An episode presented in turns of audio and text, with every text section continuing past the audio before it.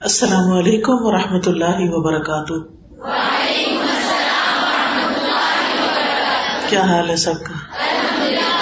الحمد للہ اللہ کا شکر ہے۔ نحمد ونسلی علی رسول کریم اما بعد، فاعوذ باللہ من الشیطان الرجیم۔ بسم اللہ الرحمن الرحیم۔ رب شرح لی صدری ویسر لی امری۔ من لساني يفقه قولي. اللهم إنا نسألك علما نافعا وعملا متقبلا ورزقا طيبا. الحمد لله الولي الحميد. أسبغ علينا نعمه ظاهرة وباطنة. وهدانا لدينه وما كنا لنهتدي لولا أن هدانا الله. نحمد العظیم و الجسیم تمام تعریفیں اللہ سبحان و تعالی کے لیے ہیں، جو حمایتی اور مددگار ہے، بے حد تعریف والا ہے۔ اس نے ہمیں اپنی ظاہری اور باطنی نعمتوں سے نوازا ہے اور ہمیں اپنے دین کی طرف رہنمائی کی ہے۔ ہمیں اپنا دین سکھایا ہے۔ ہمارے دل میں دین کی محبت پیدا کی ہے۔ ہمیں دین پر عمل کرنے کا شوق عطا کیا۔ ہم اس پر اپنے رب کے شکر گزار ہیں اور اس کی تعریف کرتے ہیں۔ اس کی حمد و ثنا بیان کرتے ہیں۔ اور ہم ہرگز ہدایت یافتہ نہ ہوتے اگر اللہ ہمیں ہدایت نہ دیتا۔ ہم اللہ کی عظیم نعمتوں اور اس کے بڑے بڑے احسانات پر اس کی حمد بیان کرتے ہیں۔ اس کا شکر بجا لاتے ہیں۔ آج جس موضوع پر میں آپ کے ساتھ گفتگو کروں گی وہ ہے زندگی میں آسانی کی دعائیں۔ ہم سب جانتے ہیں کہ اللہ تعالی نے اس دنیا کو آزمائش کا گھر بنایا ہے۔ انسان کی تخلیق کی حقیقت بیان کرتے ہوئے اللہ تعالیٰ فرماتے ہیں، لقد خلق نل انسان افی قبر۔ بلا شبہ یقیناً ہم نے انسان کو بڑی مشقت میں پیدا کیا۔ ہم سب زندگی میں آسانی ڈھونڈتے ہیں۔ اور اللہ سبحانہ تعالیٰ نے ہمیں مشقت میں پیدا کیا ہے۔ ہم سب دنیا کو جنت بنانے کی کوشش میں ہیں، جبکہ اللہ تعالیٰ نے اسے دار الامتحان بنایا ہے۔ یہ جگہ تو امتحان کی جگہ ہے، جس میں مجھ سے اور آپ سے یہ دیکھا جا رہا ہے کہ ان مختلف طرح کی آزمائشوں میں ہم کرتے کیا ہیں۔ اللہ خلق الموت والحیات لیبلوکم ایوکم احسن عملا۔ وہ جس نے موت اور زندگی کو بنایا، تاکہ تمہیں آزما کے دیکھے کہ تم میں سے کون اچھے عمل کرنے والا ہے۔ لہذا ہم سب کی آزمائش ہے۔ آپ کو دنیا میں کوئی ایک شخص ایسا نہیں ملے گا جو یہ کہے کہ آج تک مجھ پر کوئی مشکل نہیں آئی، یا مجھے کوئی تکلیف نہیں ہوئی، یا میری صحت میں کبھی کوئی کمی بیشی نہیں ہوئی۔ یا مجھے کسی کی طرف سے کوئی رنج و غم نہیں ملا، یا مجھے کسی پریشانی کا سامنا نہیں کرنا پڑا۔ ہر شخص آزمایا جا رہا ہے اور ہر شخص کی آزمائش مختلف ہے۔ کسی کو کسی چیز سے آزمایا جا رہا ہے، کسی کو کسی چیز سے۔ لیکن آزمائش سب کی ہو رہی ہے، میری بھی اور آپ کی۔ آزمائش یا امتحان، اس کے آنے پر ہمارا طرز عمل کیا ہے؟ ہمارا ریئیکشن کیا ہے؟ ہم کرتے کیا ہیں؟ یہ ہے اصل دیکھنے کی چیز۔ جو تکلیف آنے پر اللہ سے گلا شکوا نہیں کرتے، اللہ کی رضا پہ راضی ہو جاتے ہیں۔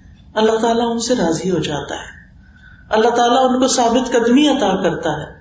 اللہ تعالیٰ ان کے درجات بلند کر دیتا ہے۔ ان کے گناہوں کو معاف کر دیتا ہے۔ اور ان کو اپنے مقررین میں شامل کر لیتا ہے۔ لیکن جو لوگ تکلیف آنے پر ناراض ہوتے ہیں ویلا کرتے ہیں، غصہ کرتے ہیں اور اللہ تعالیٰ سے ناراض ہو جاتے ہیں، تو اللہ سبحانہ تعالیٰ بھی ان سے ناراض ہو جاتا ہے۔ تو اس لیے بہت ضروری ہے کہ ہم اس بات کو سمجھیں کہ اس دنیا میں سختیاں، مشقتیں اور تکلیفیں ہوں گی۔ کچھ تکلیفیں ایسی ہیں جو اس دنیا کے لیے ہیں، کچھ تکلیفیں ایسی ہیں جو برزخ کے لیے ہیں، قبر کے لیے ہیں۔ کچھ تکلیفیں ایسی ہیں جو قیامت کے دن کے لیے ہیں۔ لیکن تکلیفیں تو ہیں۔ ابن الجوزی کہتے ہیں، دنیا آزمائشوں اور مصیبتوں کے لیے بنائی گئی ہے۔ سمجھدار شخص کو چاہیے کہ اپنے نفس کو صبر پر آبادہ کرے۔ اس کا حل صرف صبر ہے۔ خوشحالی کا گھر، نعمتوں کا گھر تو صرف آخرت ہے۔ اللہ نے جنت انسانوں کے لیے ہی بنائی ہے۔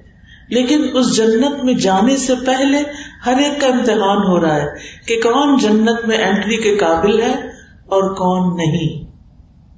کس کو جنت ملنی چاہیے، کس کو نہیں۔ وہ ہر انسان کے عمل سے دیکھا جا رہا ہے۔ جنت ہی ایسی جگہ ہے جہاں پہنچ کر انسان کہے گا کہ شکر ہے اس رب کا جس نے ہم سے غم کو دور کر دیا۔ سورت فاتر میں آتا ہے، وقال الحمد للہ اذهب عنا الحزن ان ربنا لغفور شکور الذي احلنا دار المقامة من فضله، لا يمسنا فيها نصب ولا يمسنا فيها لغوب۔ اور وہ کہیں گے اس اللہ کا شکر ہے جس نے ہم سے ہم و غم کو دور کر دیا۔ جنت میں انسان کا پہلا قدم جائے گا تو اس کے سارے غم دور ہو جائیں گے۔ اس ساری پریشانیوں کو بھول جائے گا۔ اس کو کوئی تکلیف یاد ہی نہیں رہے گی۔ اور آئندہ ہمیشہ ہمیشہ کے لیے اب وہ صرف خوش ہی خوش رہے گا۔ وہ وہاں کہے گا شکر ہے اس رب کا جس نے ہم سے غم دور کر دیا۔ یقیناً ہمارا رب بخشنے والا بڑا ہی قدر دان ہے۔ جس نے اپنے فضل سے ہمیں ابدی قیام گاہ میں لا اتارا، جہاں ہمیں نہ مشقت اٹھانی پڑتی ہے، نہ تھکاوٹ لاحق ہوتی ہے۔ نہ کوئی تھکاوٹ، نہ کوئی بوریت، کچھ بھی نہیں، اب آرام ہی آرام ہے۔ لیکن اس آرام کے لیے اس دنیا میں کام ہی کام ہے۔ محنت ہی محنت ہے۔ جو لوگ یہاں آرام کر رہے ہیں اور آخرت کی تیاری نہیں کر رہے، پھر وہاں ان کے لیے مشقتیں ہی مشقتیں ہیں۔ اس لیے بڑا ضروری ہے کہ ہم دنیا کی حقیقت کو سمجھیں اور اس دنیا میں اپنے مقصد کو سمجھیں۔ کیونکہ ہمیں اللہ تعالی آزما رہا ہے۔ اللہ تعالیٰ قرآن مجید میں ایک اور جگہ پر بھی فرماتے ہیں وہ نبلو کم بشر فتنا کہ ہم تمہیں اچھے برے حالات دونوں طرح سے آزماتے ہیں۔ یعنی صرف تکلیفیں ہی آزمائش نہیں، نعمتیں بھی آزمائش ہیں کہ ان کو پا کے ہم کیا کرتے ہیں۔ جب ہمیں دنیا میں کوئی کامیابی حاصل ہوتی ہے، کوئی خوشی حاصل ہوتی ہے، تو پھر ہم کیا کرتے ہیں؟ ہمارا رویہ کیسا ہے؟ ہمارا طرز عمل کیسا ہے؟ اور جب کوئی تکلیف آتی ہے، تو پھر ہم کیا کرتے ہیں؟ جس کے آنے کے بارے میں اللہ تعالیٰ نے پہلے سے ہی خبردار کر دیا ہے۔ سورت البقرہ میں اللہ تعالیٰ فرماتے ہیں ولا نبل من الخوف من الخوف والجوع ونقص من الاموال والانفس والانفس والثمرات وبشر الصابرين الذين اذا اصابتهم مصيبه قالوا انا لله وانا اليه راجعون۔ علیہم صلوات اولئک علیہم صلوات من ربهم ورحمہ واولئک هم المهتدون. اور یقیناً ہم تمہیں خوف اور بھوک اور مالوں اور جانوں اور پھلوں کی کمی میں سے کسی نہ کسی چیز کے ساتھ ضرور آزمائیں گے۔ اور صبر کرنے والوں کو خوشخبری دے دو۔ وہ لوگ کہ جب انہیں کوئی مصیبت پہنچتی ہے تو وہ کہتے ہیں، بے شک ہم اللہ کے لیے ہیں اور بے شک ہم اسی کی طرف لوٹنے والے ہیں۔ یہ لوگ ہیں جن پر ان کے رب کی طرف سے کئی مہربانیاں ہیں اور بڑی رحمت ہے اور یہی لوگ ہدایت پانے والے ہیں۔ تو گویا خوف، مال، جان اور پھلوں کی کمی اور دیگر تکلیفوں کے ساتھ آزمائش ضروری ہوگی۔ یہ اللہ تعالیٰ نے بتا دیا ہے۔ اب دیکھیں لا نبلو یہاں پر تین موقعات آئے. موقعات کہتے ہیں جس سے تاکید کی جاتی. وا قسم کی ہے. لام تاکید کا ہے. نور مشدد بھی تاکید کا ہے. یعنی اللہ تعالیٰ قسم کھا کے فرماتے ہیں کہ ایسا ضرور ہوگا. کیا؟ کہ تمہیں مشکلات آئیں گی دنیا میں. کبھی خوف ہوگا، کبھی بھوک ہوگی. کبھی جانوں کی کمی ہوگی، کبھی مال کی کمی ہوگی، کبھی پھلوں کی پیداوار کی، تمہاری آمدنی کی کمی ہوگی، یہ ضرور ہوگا۔ لیکن ساتھ ہی کیا فرمایا کہ ایسے مواقع پر، ایسی تکلیفوں پر جو صبر کر جائے ان کے لیے خوشخبری ہے۔ اور وہ جب مصیبت آتی ہے تو کیا کہتے ہیں؟ انا للہ بے شک ہم اللہ کے لیے اور ہم اللہ کی طرف لوٹ کے جانے والے ہیں۔ کیا مطلب ہے؟ کہ یہ دنیا تو ہمیشہ کے لیے ہے ہی نہیں۔ اللہ نے ہمیں پیدا کیا اللہ ہی کی طرف لوٹ کے جانا ہے۔ یہاں بھی اللہ کے حکم کے مطابق جیئیں گے۔ اور پھر جو چیزیں ہماری ہیں، وہ بھی اصل میں ہماری نہیں۔ وہ بھی اللہ کی امانت ہے ہمارے پاس۔ کیا مطلب؟ کہ اس کے ساتھ ہم کرتے کیا ہیں؟ مثلاً یہ ہاتھ کس نے بنایا ہمارے؟ اللہ نے۔ یہ ہمیں کیوں دیے اللہ نے؟ کیا کرے ان سے؟ کام کرے۔ کیسے کام؟ اچھے کام یا اس کو ناراض کرنے والے کام؟ اب آزمائش یہی ہے کہ ہاتھ اللہ نے دیے، دیکھا یہ جا رہا ہے، کون ان ہاتھوں کو اللہ سبحان و تعالی کی مرضی کے مطابق استعمال کرتا اور کون اس کے خلاف؟ کون اس کے خلاف استعمال کرتا؟ آنکھیں کس نے دی ہیں؟ انا للہ ٹھیک ہے مرنے کے بعد یہ آنکھیں کہاں جائیں گی؟ واپس مٹی میں مل جائیں گی۔ منہا خلق اس مٹی سے ہم نے تمہیں پیدا کیا۔ وفی ہا نعید اسی میں ہم تمہیں واپس لوٹا دیں گے۔ وہ منہا نخر جکم تارتن اخرا اور اسی میں سے ہم تمہیں دوبارہ نکال لیں گے۔ پھر پیدا کریں گے۔ دوبارہ کیوں نکالیں گے؟ تاکہ جس نے ان آنکھوں کو ان ہاتھوں کو، اس زبان کو صحیح استعمال کیا ہے، اس کو جزا دیں، اس کو اچھا بدلا دیں۔ اور جنہوں نے اس کو غلط طریقے سے استعمال کیا، آنکھوں سے حرام چیزیں دیکھی، کانوں سے حرام چیزیں سنی، زبان سے غلط باتیں کی، جھوٹ بولا چگلیاں کی، غیبتیں کی، دوسروں کو ہرٹ کیا، ستایا، تو پھر کیا ہو ان کو اس کا بدلا دیں۔ تو ہر انسان کو آزمایا جا رہا ہے کہ اس کو اللہ نے جو امانتیں دی ہیں، جو نعمتیں دی ہیں، اب وہ ان کے ساتھ کرتا کیا ہے۔ اسی لیے اللہ تعالیٰ نے ہمارے لیے گارڈز رکھے ہوئے ہیں۔ کیا نام ہے ان گارڈز کا؟ کرامن کاتبین وہ کیا کر رہے ہیں؟ لکھ رہے ہیں، لکھ رہے ہیں، لکھ رہے ہیں۔ جو کچھ کرتے ہو، لکھتے جا رہے ہیں۔ اور کون لکھوا رہا ہے؟ انا کنہ نستنس ہو بے شک ہم لکھوا رہے تھے۔ کیا اللہ تعالیٰ کو خود نہیں پتا ہم کیا کر رہے ہیں؟ پتا پتا ہے؟ اللہ تعالیٰ کو پتا ہے کہ ہم کیا کر رہے ہیں۔ لیکن وہ لکھوا کیوں رہے ہیں؟ سوچے ذرا۔ اللہ تعالیٰ اپنے علم کے علاوہ ہر شخص کے اوپر ایک نگران ہے اور وہ اللہ کی نگرانی ہے۔ اور اس کے باوجود وہ لکھوا رہا ہے تاکہ کل کو کوئی یہ نہ کہے، نہیں، میں نے تو نہیں کیا۔ میں نے تو نہیں کیا۔ اور آج آپ دیکھیں دنیا میں بھی بازو کا ایسے ہوتا ہے کہ لوگ چھپ کے ویڈیو بنا لیتے پھر پوچھتے ہیں کہ تم نے کیا اور جب وہ کہتا ہے کہ نہیں، پچھلے دن ایسے ہی کسی نے کیا۔ گھروں میں اب کیمرے لگے ہوتے ہیں نا، تو اب وہ کسی نے اسی طرح کا غلط کام کیا۔ وہ کیمرے میں اس کی تصویر آ گئی، اس کو بلایا گیا کہ تم نے یہ کیا۔ اس نے کہا، نہیں، میں نے تو نہیں کیا، مجھے نہیں پتا۔ انہوں نے ویڈیو چلا کے دکھا دی۔ اب کیا ہوا؟ اب کوئی کہہ سکتا ہے کہ نہیں، یہ میں نہیں۔ جب تصویر بھی آ رہی ہے، ٹائم بھی آ رہا ہے، سب کچھ آ رہا ہے۔ قیامت کے دن اس سے بھی زیادہ شرمندگی ہوگی۔ جب منہ بند کر دیے جائیں گے، ہاتھ بولنے لگیں گے۔ یہ ہاتھ ہے تو ہمارے پر ہمارے نہیں ہے ہمارے وفادار کوئی نہیں۔ جب اللہ تعالیٰ نے ان کو بلوانا ہے، تو یہ ہر وقت ہمیں دیکھتے رہتے ہیں، ہم کیا کرتے ہیں؟ کیا پکڑتے ہیں، کیا رکھتے ہیں، کیا آن کرتے ہیں، کیا آف کرتے ہیں، اپنا وقت کہاں لگا رہے ہیں؟ کتنے کتنے گھنٹے یو ٹیوب پہ بیٹھے رہتے ہیں؟ اور صرف دنیا کے چند پیسے کمانے کے لیے نمازیں، دین، قرآن، ہر چیز بھول کے، خیر، نیکی، آخرت کی تیاری کے کام چھوڑ کے صرف یو ٹیوب چینل بنا رہے ہیں تاکہ اس کے اوپر اشتہار گندے مندے چلے اور اس میں سے ہمیں کچھ پیسے مل جائیں۔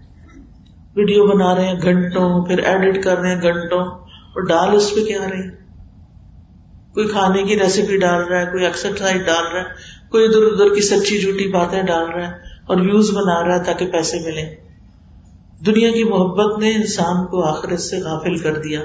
اللہ کو متکاثر حتی زرتم المقابر کلا سوف تعلمون ثم کلا سوف تعلمون۔ اللہ کو متکاثر ایک دوسرے کے مقابلے میں کثرت سے یعنی مال حاصل کرنے کی خواہش نے تمہیں لہب اللہ میں مبتلا کر دیا غافل کر دیا۔ اتنے غافل رہے، حتیٰ زرتم المقابر۔ یہاں تک کہ تم نے قبریں جا دیکھی۔ قبر میں پہنچ گئے۔ دنیا دنیا دنیا۔ اور نہیں پتا کس وقت چلے جانا ہے۔ اور آخرت کی کوئی فکر نہیں۔ دنیا میں گھنٹوں لگا دیتے ہیں، نہیں تھکتے۔ اور آخرت کا کام تھوڑا سا، جب اتنے گھنٹے تھک کے اٹھیں گے اور بیکار سے کام کر کے، فضول کام کر کے اٹھیں گے، نماز پڑھیں گے تو کیا ہوگا؟ آنکھیں بھی بند ہوں گی اور یون کر رہے ہوں گے۔ کسی طرح سر سے اتر جائے، کیونکہ نہ پڑی تو پھر کہیں پکڑی نہ ہو جائے۔ پر ایسی پڑی کا کیا فائدہ؟ جس میں نہ اللہ کی یاد ہے، نہ اللہ کی محبت اور نہ اللہ کے سامنے کچھ آجزی ہے۔ تو ہم سب بنیادی طور پر ایک دھوکے میں پڑے ہوئے ہیں کہ شاید ہم نے ہمیشہ یہاں رہنا ہے۔ شاید یہ جوانی ہمیشہ رہے گی۔ شاید یہ رنگ میلے ہمیشہ رہیں گے۔ نہیں، یہ بہت جلد ختم ہو جائیں گے۔ اور مرنے کے بعد انسان کیا آئے گا؟ میں دنیا میں کتنا جیا؟ اللہ اشیتن او دہا دن کا ایک حصہ، صبح کا یا شام کا۔ ہم سب کو سوچنا چاہیے کہ ہم اپنے اس وقت کو جس میں ہماری آزمائش ہو رہی ہے، ہم کس طرح گزار رہے ہیں؟ اب سوال یہ پیدا ہوتا ہے کہ تکلیفیں کیوں آتی ہیں؟ تکلیفیں آتی ہیں بندے کا درجہ بلند کرنے کے لیے۔ تکلیفیں آتی ہیں انسان کو پختہ کرنے کے لیے، انسان کو کچھ سکھانے کے لیے، انسان کو ہوش میں لانے کے لیے۔ کہ وہ اپنی غفلت سے باہر نکل آئے۔ تو اس لیے تکلیفیں تو آئیں گی۔ نبی صلی اللہ علیہ وسلم نے فرمایا، بے شک بندے کے لیے جب اللہ کے ہاں کوئی مقام اور مرتبہ مقدر ہو چکا ہوتا ہے اور وہ اپنے اعمال کی بنا پر اس تک نہیں پہنچ سکتا، تو اللہ تعالیٰ اسے اس کے اپنے جسم یا مال یا اولاد کی آزمائش میں ڈال دیتا ہے۔ امام ابو داود فرماتے ہیں کہ اس میں یوں بھی کہا گیا ہے پھر اللہ اسے صبر کی توفیق بھی دیتا ہے، حتیٰ کہ اسے اس مقام اور مرتبے تک پہنچا دیتا ہے جو اللہ تعالی کی طرف سے اس کے لیے پہلے سے مقدر تھا۔ یعنی عمل سے وہ بندہ اس درجے پہ نہیں پہنچنے والا تھا۔ کیسے پہنچا؟ تکلیف کاٹ کے، بیماری کاٹ کے۔ تو تکلیفیں پاک کرنے کا سبب ہوتی ہیں۔ اور یہ نہ سوچیں کہ اللہ تعالیٰ شاید ہم سے ناراض ہوتا ہے تو ہمیں تکلیف میں ڈالتا ہے۔ کچھ لوگوں کا یہ خیال ہوتا ہے، شاید اللہ تعالیٰ مجھ سے ناراض ہو گیا۔ نہیں۔ حدیث میں آتا ہے، اللہ جس کے ساتھ بلائی کا ارادہ کرتا ہے، اسے مصیبت میں مبتلا کر دیتا ہے، اسے تکلیف میں ڈال دیتا ہے۔ اور یہ اللہ کی بندے سے محبت کی نشانی ہے۔ حضرت انس کہتے ہیں، نبی صلی اللہ علیہ وسلم نے فرمایا، زیادہ ثواب بڑی آزمائش کے ساتھ ہے۔ جب اللہ تعالیٰ کسی قوم سے محبت کرتا ہے تو انہیں آزمائش میں مبتلا کر دیتا ہے۔ بس جو راضی ہو جائے، اس کے لیے رضا ہے، اور جو ناراض ہو، اس کے لیے ناراضگی مقدر ہو جاتی ہے۔ جتنے بھی اللہ کے بڑے بڑے پیارے پیغمبر گزرے ہیں، وہ سب تکلیفوں سے گزرے ہیں۔ کیا آدم علیہ السلام کی آزمائش ہوئی تھی؟ آدم علیہ السلام کا امتحان ہوا تھا؟ پھر کیا ہوا؟ اس کے بعد جب وہ اس میں ناکام ہو گئے تو ان سے جنت کا لباس اتروا لیا گیا۔ ان کو جنت سے نکال دیا گیا۔ کیا ان کو کوئی تکلیف ہوئی ہوگی؟ بہت تکلیف ہوئی۔ پھر انہوں نے اللہ سے معافی مانگی۔ انہوں نے دعا مانگی۔ کیا؟ ربنا ظلمنا انفسنا وإن تغفر لنا وترحمنا۔ من کیا نوح علیہ السلام آزمائش سے گزرے تھے؟ کتنے سال؟ ساڑھے نو سو سال۔ ان کی قوم نے ان کی بات نہیں مانی۔ پھر کیا ہوا؟ ان پر طوفان آ گیا۔ طوفان ظالمون۔ موسا علیہ السلام کے لیے کوئی آزمائش تھی؟ ایک تھی یا بہت سی تھی؟ بہت سی تھی۔ وہ فتنا کا اتونا ہم نے طرح طرح سے تجھے آزمایا۔ وس تنا تو کلی نفسی پھر میں نے تجھے اپنے کام کا بنا لیا۔ بہت سی آزمائشیں آئی یعقوب علیہ السلام کو کوئی آزمائش آئی؟ کیا آزمائش تھی؟ یعقوب علیہ السلام۔ محبوب بیٹا یوسف علیہ السلام ان سے جدا ہو گئے۔ کتنے سال جدا رہے؟ بعض کہتے چالیس سال۔ نہیں پتا کہاں ہے یہ پتا تھا کہ زندہ ہیں۔ مایوس نہیں ہوئے تھے۔ چالیس سال میں مایوس نہیں ہوئے۔ لیکن کیا وہ روتے تھے ان کے لیے یا نہیں؟ روتے تھے نا۔ وہ من الحزن۔ غم کی وجہ سے آنکھیں سفید ہو گئی تھی۔ یہ اللہ کے پیارے بنتے تھے یا نہیں؟ تھے نا۔ لیکن ان پر آزمائشیں آئی نا۔ تو جب آپ پر کوئی تکلیف آئے تو یہ نہ سوچے کہ اللہ تعالیٰ مجھ سے ناراض ہے۔ اللہ تعالیٰ سے حسن زن رکھنا ہے۔ اچھا گمان رکھنا ہے۔ ٹھیک ہے نا؟ یوسف علیہ السلام کی آزمائش آئی تھی؟ کیا کیا تھا بھائیوں نے؟ کنویں میں ڈال دیا۔ پھر کیا ہوا؟ پھر بک گئے، غلام بنا لیے گئے۔ پھر کیا ہوا؟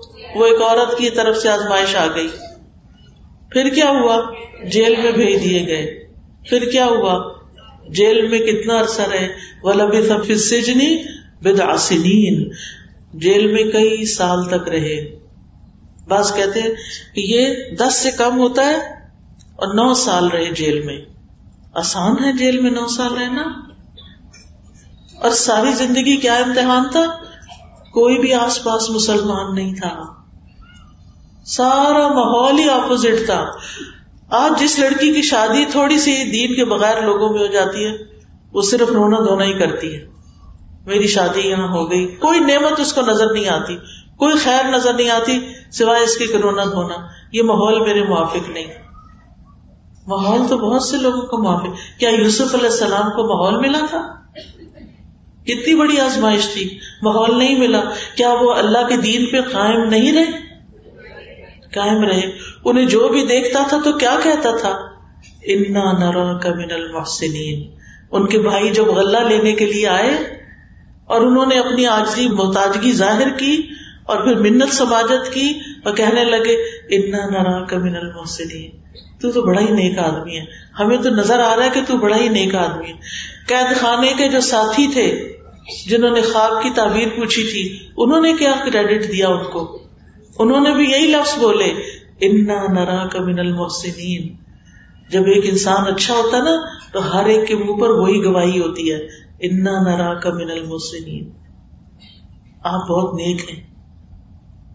ایوب علیہ السلام پہ کوئی تکلیف آئی تھی؟ کیا ہوا تھا؟ بیماری رہی تھی۔ اللہ تعالیٰ فرماتے ان نہ وجد نہ ہم نے ان کو صابر پایا تھا۔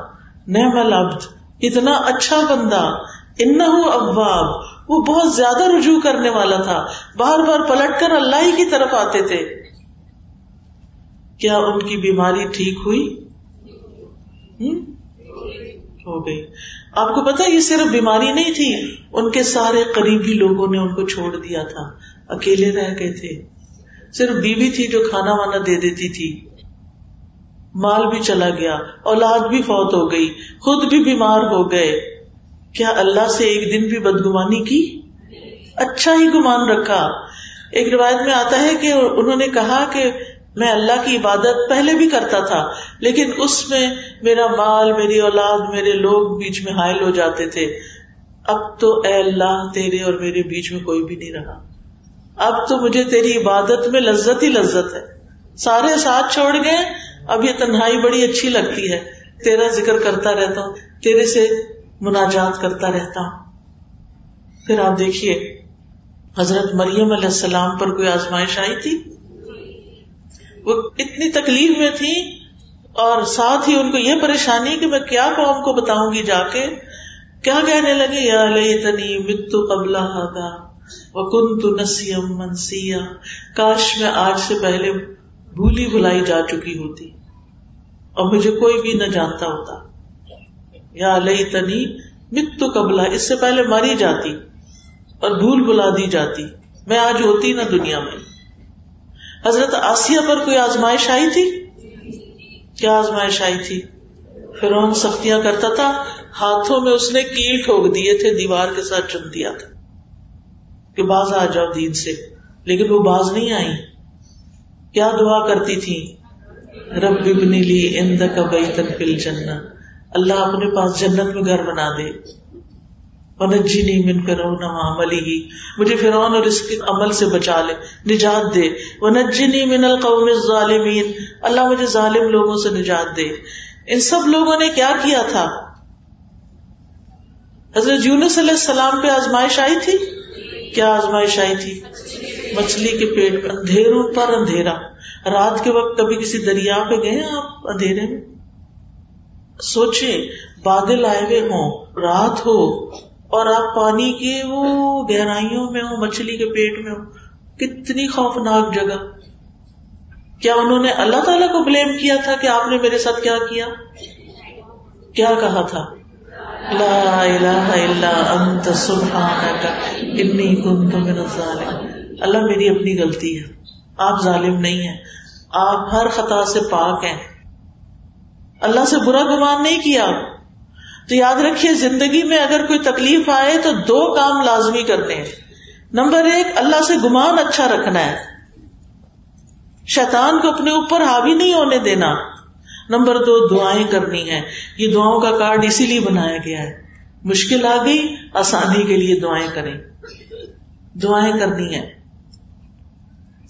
خود ہمارے پیارے نبی صلی اللہ علیہ وسلم پر کوئی مشکلات آئی تھی ہر طرح کی آزمائشیں آئی تھی۔ اور آپ نے فرمایا تھا نا کہ جس پر کوئی تکلیف آئے، وہ کیا کرے؟ میری تکلیف کو یاد کر لے۔ ہم نے کیا کرنا ہے؟ اللہ کی طرف رجوع کرنا ہے۔ اپنے ایمان کی تجدید کرنی ہے۔ نیک عمل کرنے ہیں۔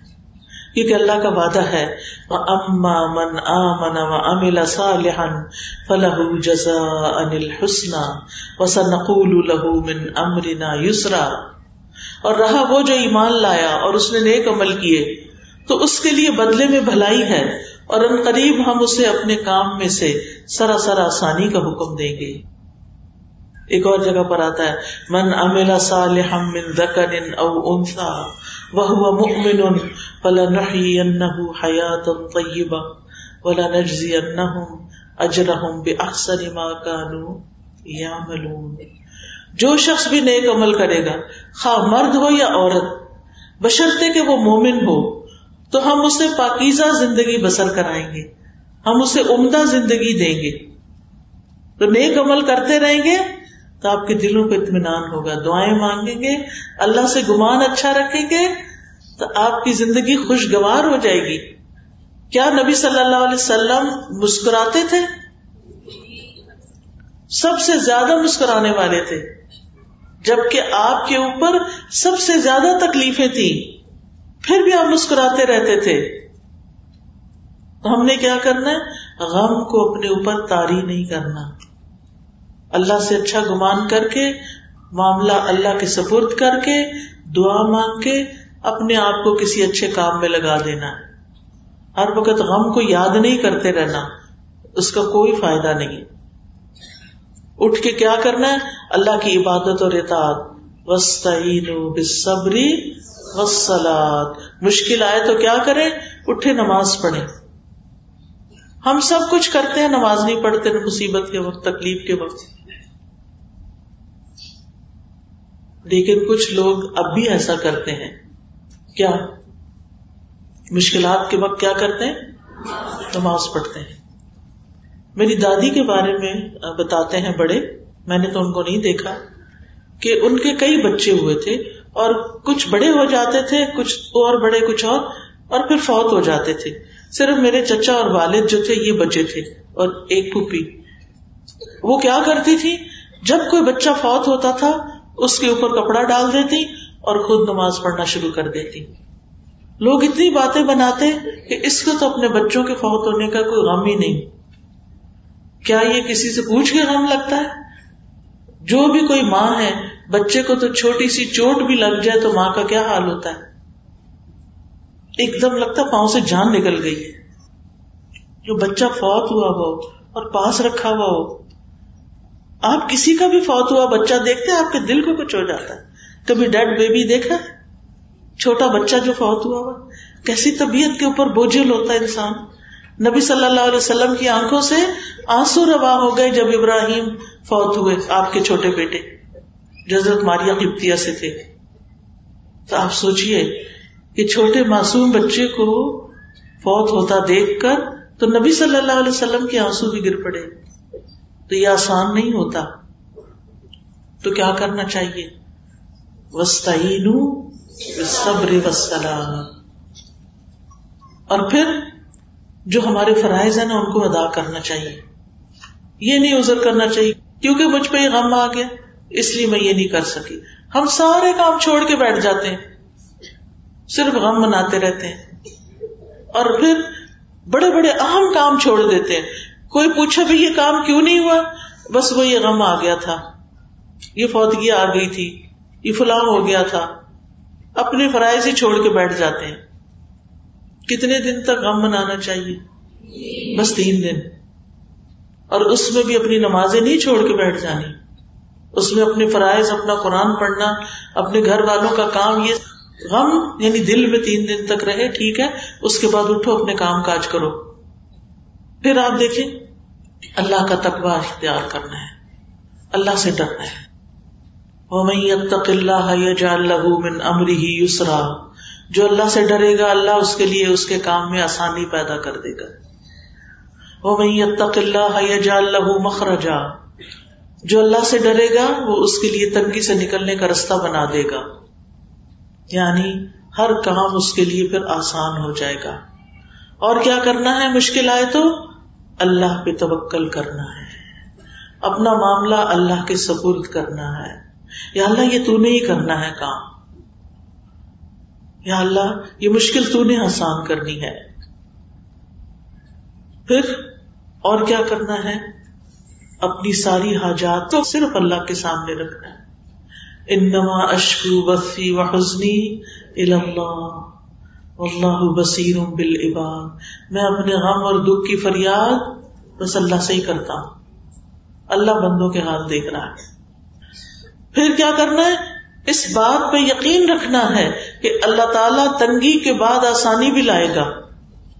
ان نمالسری یسرا ان نمالسری یسرا سید اللہ باد اسری یسرا اللہ تنگی کے بعد آسانی لائے گا۔ رات کے بعد دن آتا ہے۔ کبھی یہ نہیں ہوا کہ رات کے بعد پھر رات آ جائے۔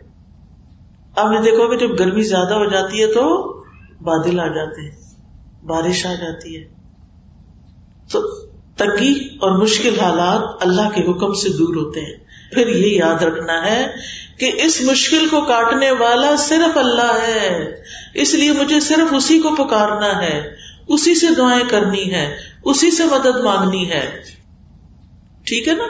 سمجھ آ گئی سب کو؟ پیچھے بھی سب کو سمجھ آ گئی؟ الحمد للہ یہ یاد رکھنا ہے۔ دوبارہ ریپیٹ کر رہی ہوں۔ یہ بڑا اہم نقطہ ہے۔ کہ مشکل جو آ گئی ہے نا، اس کو حل صرف اللہ نے کرنا ہے۔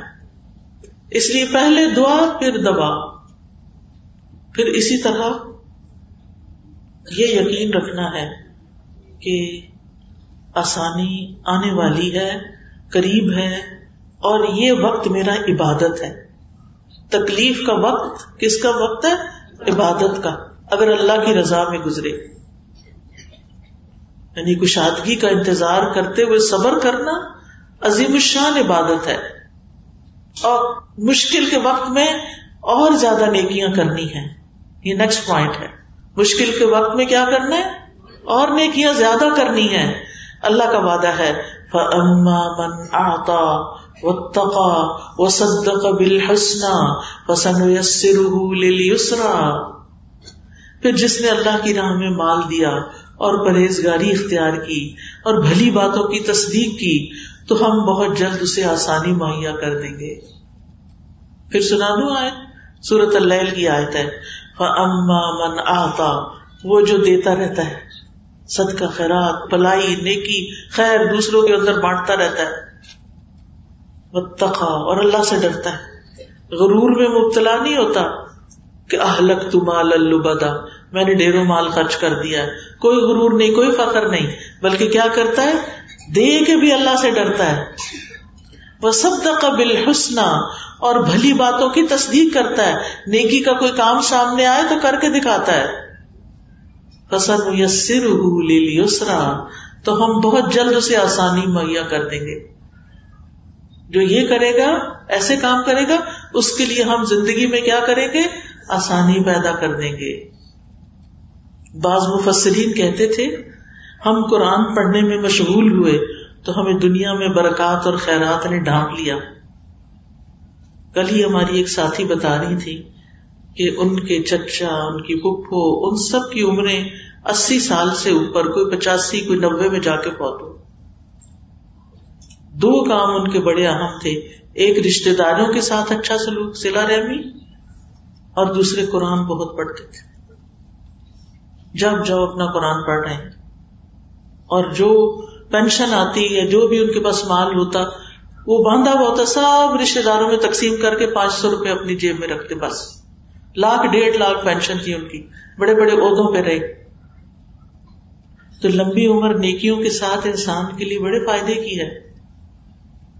لیکن یہ نعمتیں ایسے ہی نہیں مل جاتی، ان کے لیے قربانی کرنی پڑتی ہے۔ من آتا وہ جو دیتا جاتا ہے وہ تقا اور اللہ سے بھی ڈر کے نیک کام کرتا ہے، اور برے کام چھوڑ دیتا ہے۔ تو پھر اللہ تعالیٰ اس کے ساتھ بھلائی کا ارادہ کرتا ہے، کیونکہ وہ بھی بھلائی کی تصدیق کرتا ہے۔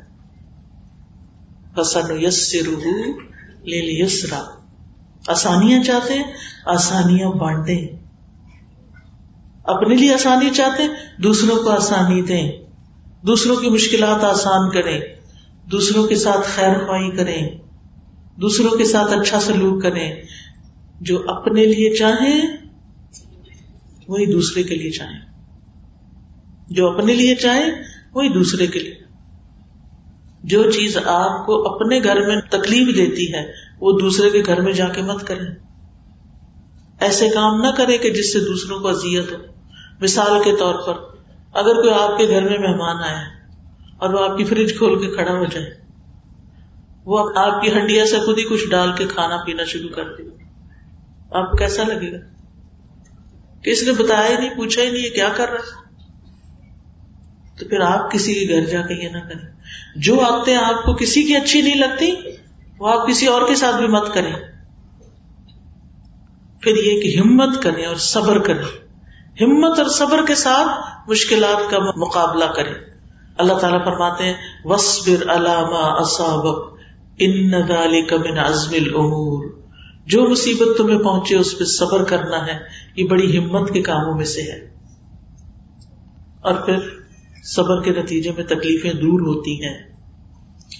معاملات اگر آسان نہ ہو رہے ہوں تو مایوس نہیں ہونا، اور انتظار کرنا ہے۔ تھوڑا سا اور انتظار، تھوڑا سا اور انتظار۔ پھر نیکسٹ پوائنٹ ہے، مشکلات میں جزا فضا نہیں کرنی حال دعائی نہیں مچانی۔ گھر والوں کو، آس پاس کے لوگوں کو پریشان نہیں کرنا۔ پھر اللہ کی طرف سے آئی ہوئی آزمائش کا شکوا لوگوں سے نہیں کرنا۔ سمجھ آئی؟ یہ نہیں کہ جو آئے اسے آج تو پتہ نہیں کیا ہوا، آج سر درد ہو گیا، دس لوگوں کو کہہ کہہ کے ان کو بھی سر درد کرا دو۔ اگر ہو گئی ہے، کسی کو پتا ہے کہ علاج کیا ہے، تو ٹھیک ہے، آپ بتا دیں۔ لیکن ہر ایک کو کچھ لوگوں کے پاس بیٹھے نا، وہ اپنی بیماریوں کی اتنی ڈیٹیل بتانے لگ جاتے کہ دل گھبرا جاتا ہے۔ نہ تو ہم ڈاکٹر ہیں، اور نہ ہی ہمیں اس کا کوئی علاج پتا۔ اب اتنی تفصیل کیوں بتا رہے ہیں؟ تو دوسروں کو تنگی ہوتی ہے، دوسروں کا وقت آیا ہوتا ہے۔ اس کو بتائیں جو آپ کے لیے کچھ کرے۔ وہ ڈاکٹر ہو، وہ کوئی حکیم ہو، وہ کوئی تھراپسٹ ہو، اس کو تو آپ بتائیں۔ لیکن جس نے کچھ کرنا نہیں، اسے کیوں بتا رہے ہیں؟ تو بندوں کے آگے رونا نہیں رونا۔ کس کے آگے رونا رونا ہے؟ صرف اللہ کے آگے۔ پھر دعاؤں کی کثرت، دعاؤں کی کثرت، ذکر کی کثرت۔ ابن قیم کہتے ہیں، اللہ کا ذکر مشکل کو آسان کر دیتا ہے۔ تنگی کو آسان بنا دیتا ہے، مشقتوں کو کم کر دیتا ہے۔ جب بھی کسی مشکل پر اللہ کا نام لیا جاتا ہے، وہ آسان ہو جاتی ہے۔ جب کسی مشقت پہ اللہ کا ذکر کیا جاتا ہے، وہ آسان ہو جاتی ہے۔ کسی سختی پہ اللہ کا ذکر کیا جاتا ہے، وہ زائل ہو جاتی ہے۔ کسی تکلیف پہ اللہ کا ذکر کیا جاتا ہے، وہ ختم ہو جاتی ہے۔ اللہ کا ذکر کرنا غم اور پریشانی کو دور کرنے کا ذریعہ ہے۔ اور دعاؤں میں خاص طور پر استغفار۔ اللہ تعالیٰ فرماتے ہیں لولا تستغفرون اللہ لعلکم ترحمون۔ تم اللہ سے استغفار کیوں نہیں کرتے کہ تم پہ رحم کیا جائے؟ اگر ہم چاہتے ہیں نا اللہ تعالیٰ ہم پہ رحم فرمائے، تو کیا کریں؟ استغفار کی کثرت۔ استغفر اللہ استغفر اللہ، استغفر کم از کم سو دفعہ دن میں۔ پھر اللہ مغفر لی، پھر اللہ مغفر لی زمبی کلّہ دقہ جلہ آخر تک۔ مشکلات سے آسانی میں استغفار بڑے فائدے کا ہے۔ اور پھر اس کے بعد آپ یہ کارڈ اٹھا لیجیے اور اس کو پڑھنا شروع کر دیں، ایک ایک دعا کو سمجھ کے۔ اور اس میں آپ دیکھیے، جیسے رب شرح لی صدری و یسر لی امری۔ کوئی کام مشکل اٹک جائے تو کیا کرے صرف اتنا پڑھتے جائیں۔ وہ یسر لی امری و یسر لی امری۔ وہ یسر لی امری جہاں مشکل آ جائے وہ یسر لی امری پھر اللہ لا سہل الا ما جعلته سهلا وانت تجعل الحزن اذا شئت سهلا اور پھر ربنا آتنا من لدنك رحمہ وهيئ لنا من امرنا رشدا۔ یہ کہ والوں کی، غار والوں کی دعا ہے۔ کچھ نوجوان مسلمان تھے ان کے ملک کا بادشاہ جو تھا وہ بت پرست تھا اور لوگوں کو بت پرستی پہ مجبور کرتا تھا۔ جو لوگ اس کی بات نہیں مانتے تھے انہیں سخت سزا دیتا تھا۔ تو ان نوجوانوں نے اپنے دین کی حفاظت کے لیے کیا کیا؟ اپنا شہر ہی چھوڑ دیا اور غار کی طرف چلے گئے۔ اور اللہ تعالیٰ سے یہی دعا کی۔ تو اللہ تعالیٰ نے انہیں اپنے پاس سے اپنا فضل اور رحمت عطا کی۔ اور پھر اللہ تعالیٰ نے ان کو سلا دیا۔ کئی سو سال سوئے رہے، پھر انہیں اٹھا دیا اور اپنی قدرت کی نشانی بنا دیا۔ تو یہاں پر وہ کہتے ہیں ملت ان کا رحم اللہ تیرے پاس سے رحمت چاہیے۔ وہی لنا من امرنا رشدا۔ اور ہمیں ہمارے اس معاملے کے اندر درست کی عطا فرما۔ یعنی ہم جو کر رہے ہیں نا، وہ ٹھیک ہو۔ غلط طریقہ نہ ہو، غلط رستہ نہ اختیار کرے۔ کیونکہ ہوتا پتا کیا ہے، جب کوئی تکلیف آتی ہے نا تو لوگ کسی عامل کے پاس، کسی جادوگر کے پاس، ایسے لوگوں کے پاس چل پڑتے ہیں۔ تکلیف آئی تھی آپ کے درجے بلند کرنے کے لیے اور آپ نے ایسا رستہ اختیار کر کے پہلے عمل بھی گنوا دیے۔